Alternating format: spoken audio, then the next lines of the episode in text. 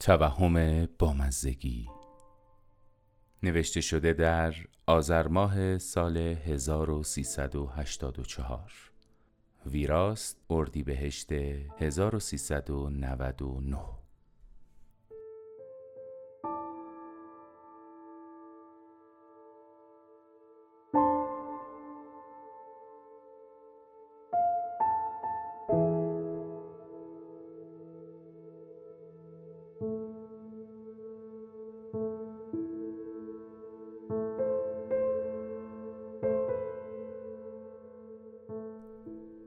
در سراب زندگی کردن در خیال مردن مثل در شکوفه در باران در پنجره خیره ماندن یا در ابر راه رفتن است.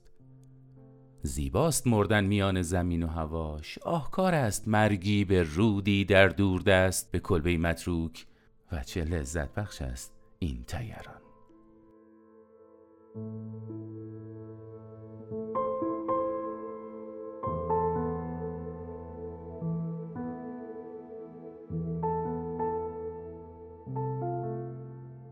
این پهلو به پهلو شدن این از خواب تا به خواب. و چه فرقی است از این پهلو تا آن پهلو؟ این خواب با آن خواب. این بستر و هم بستر با دیگری و دیگران. چه اندک زمانی است که در دست ماست؟ همین کوتاه تکه تکه را می‌گویم.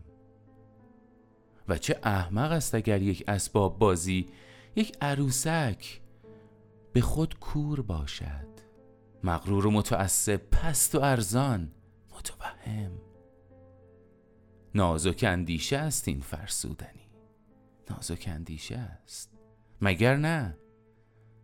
دنیای یک عروسک یک طبقه یا یک کشو بیش نیست.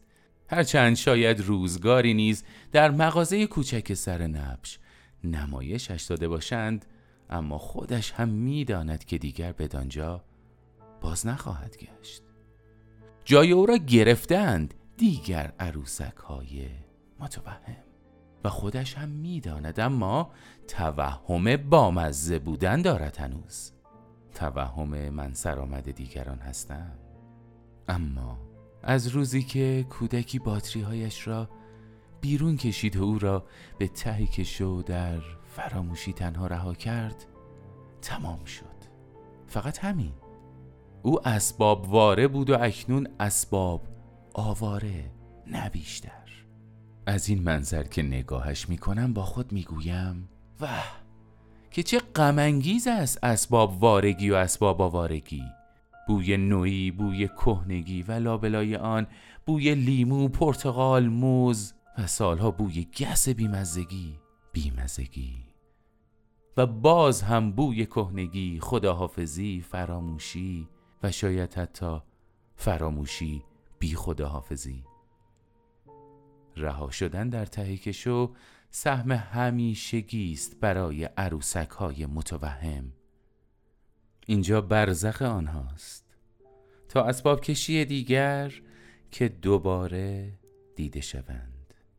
این بار نیز همان تسلسل گس و توهم بامزه بودن بامزه بودن. باشد که تا دیرتر نشده آگاه شویم. آگاه.